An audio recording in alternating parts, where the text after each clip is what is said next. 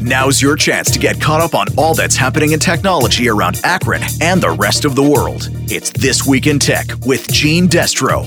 Driven by your Northern Ohio Honda dealers, it's time for the Summer Spectacular Sales Event at your local Northern Ohio Honda dealer or visit them online at northernohiohondadealers.com. Now, here's Gene Destro. This week, parents who share too much online, Facebook's big fine, a huge mobile merger, high tech dog houses, and a $200 smart pillow. All this and more coming up.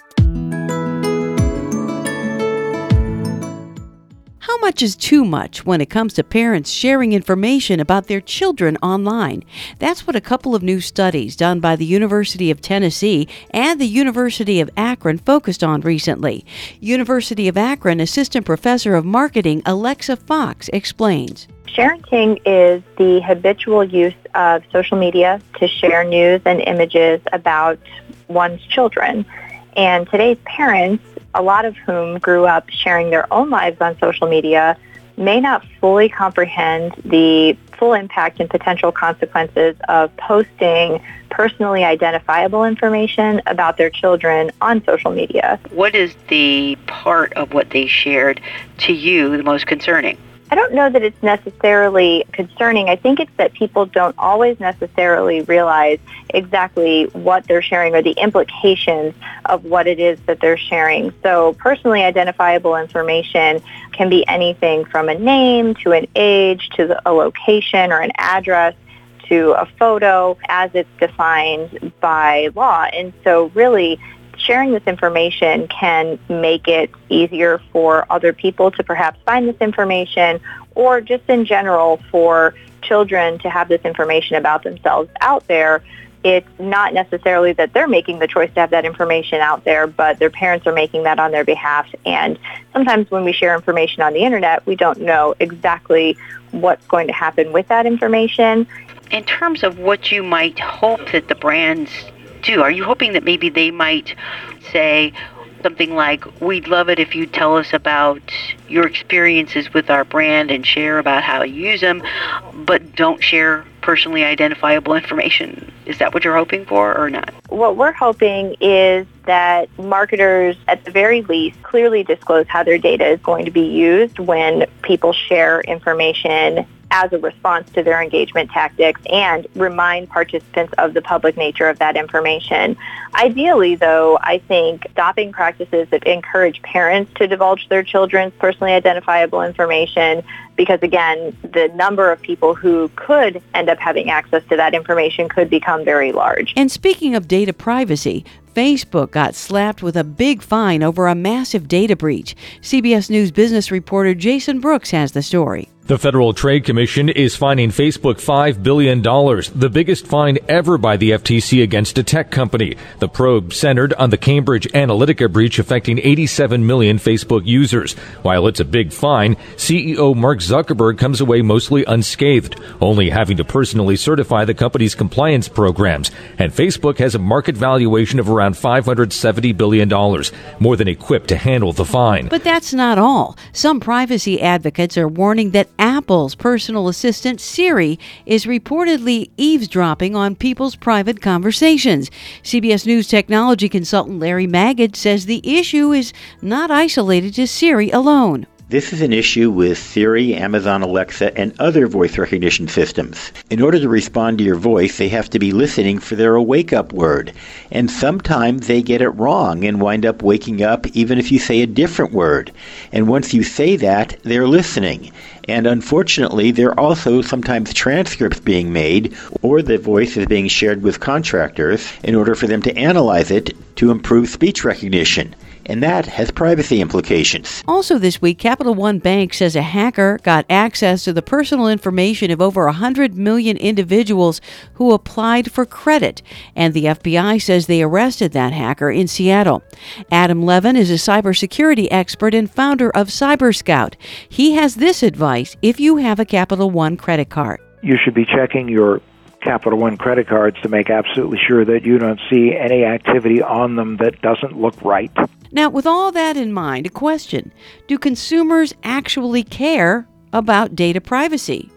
You'd think that was a given, but maybe not so much. Geoff Colvin from Fortune magazine looked into it. Politicians of both parties rail against data breaches at big technology companies, and entrepreneurs are launching startups promising new and better ways to protect consumer privacy. But mounting evidence suggests that people may pretend to value privacy more than they actually do. At a recent Fortune conference, an executive from the Accenture consulting firm was asked whether companies need to be mindful of consumers' data security concerns. He said he'd actually seen such worries decline dramatically over the past decade. Consumers couldn't care less, he said. And he asked the audience which ones of us don't put our cards into Uber, which ones of us don't use them on eBay. At a separate conference, that sentiment was echoed by the lead internet analyst at RBC Capital Markets. He said there's a misperception that the public is getting more worried about violations of privacy. In fact, he said, RBC's surveys show the opposite trend. That doesn't bode well for new tech platforms that promise greater privacy, though sentiment could change fast if some massive breach were to cost lots of people significant money. But for now, most consumers seem to think that while existing security safeguards aren't perfect, they're good enough. Inside Business, I'm Geoff Colvin for CBS News. Two of the big four U.S. mobile carriers are merging. Gary Nunn has more about how former competitors Sprint and T Mobile are joining forces. The Justice Department plus five state attorneys general okayed the $26.5 billion deal amid concerns about higher prices and job cuts. Key to the merger, Dish, the satellite TV company, will become a fourth wireless provider, renting T-Mobile's network for seven years while it sets up its own. And Dish is buying Virgin Mobile and Boost, Sprint's two prepaid brands. Gary Nunn, CBS News.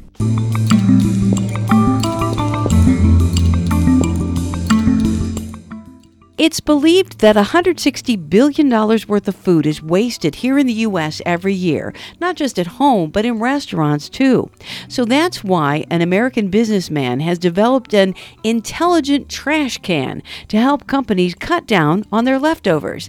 CBS News correspondent Ian Lee visited the IKEA kitchen in London. Chef Ricardo Roach tossed about 20 pounds of meatballs every day until technology changed the way he operates. Now, an artificial intelligence system called Winnow Vision helps chefs manage leftovers. So we just put the waste in the bin. The camera takes the photo. Correct. The computer snaps a photo to identify the food and weighs it to determine how much is being thrown out, putting it in dollar terms. And you get a report the following morning that you can analyze to adjust your business accordingly. Now, that food tracker has cut IKEA's waste in the UK and Ireland by 40%. That's the equivalent of 800,000 meals a year.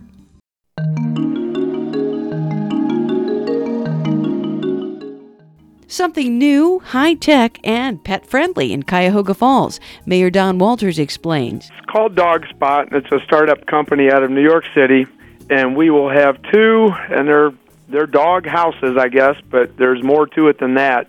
They're heated, they're cooled, they're disinfected, and they lock and they're secured, all done by an app on your phone. And the whole premise is let's say you're downtown, you have your dog, people love to walk their dogs, it's beautiful downtown. We know you're not supposed to leave them in a hot car.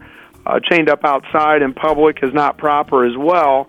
So now you can frequent a business if you have your dog with you. You can run in and get ice cream, clothing, uh, margarita, craft beer, whatever you want, and your dog will be safe and secure and very comfortable in the dog spot. The city will pick up the tab for dog spot users through the end of the year. After that, users will pay 30 cents a minute through the app.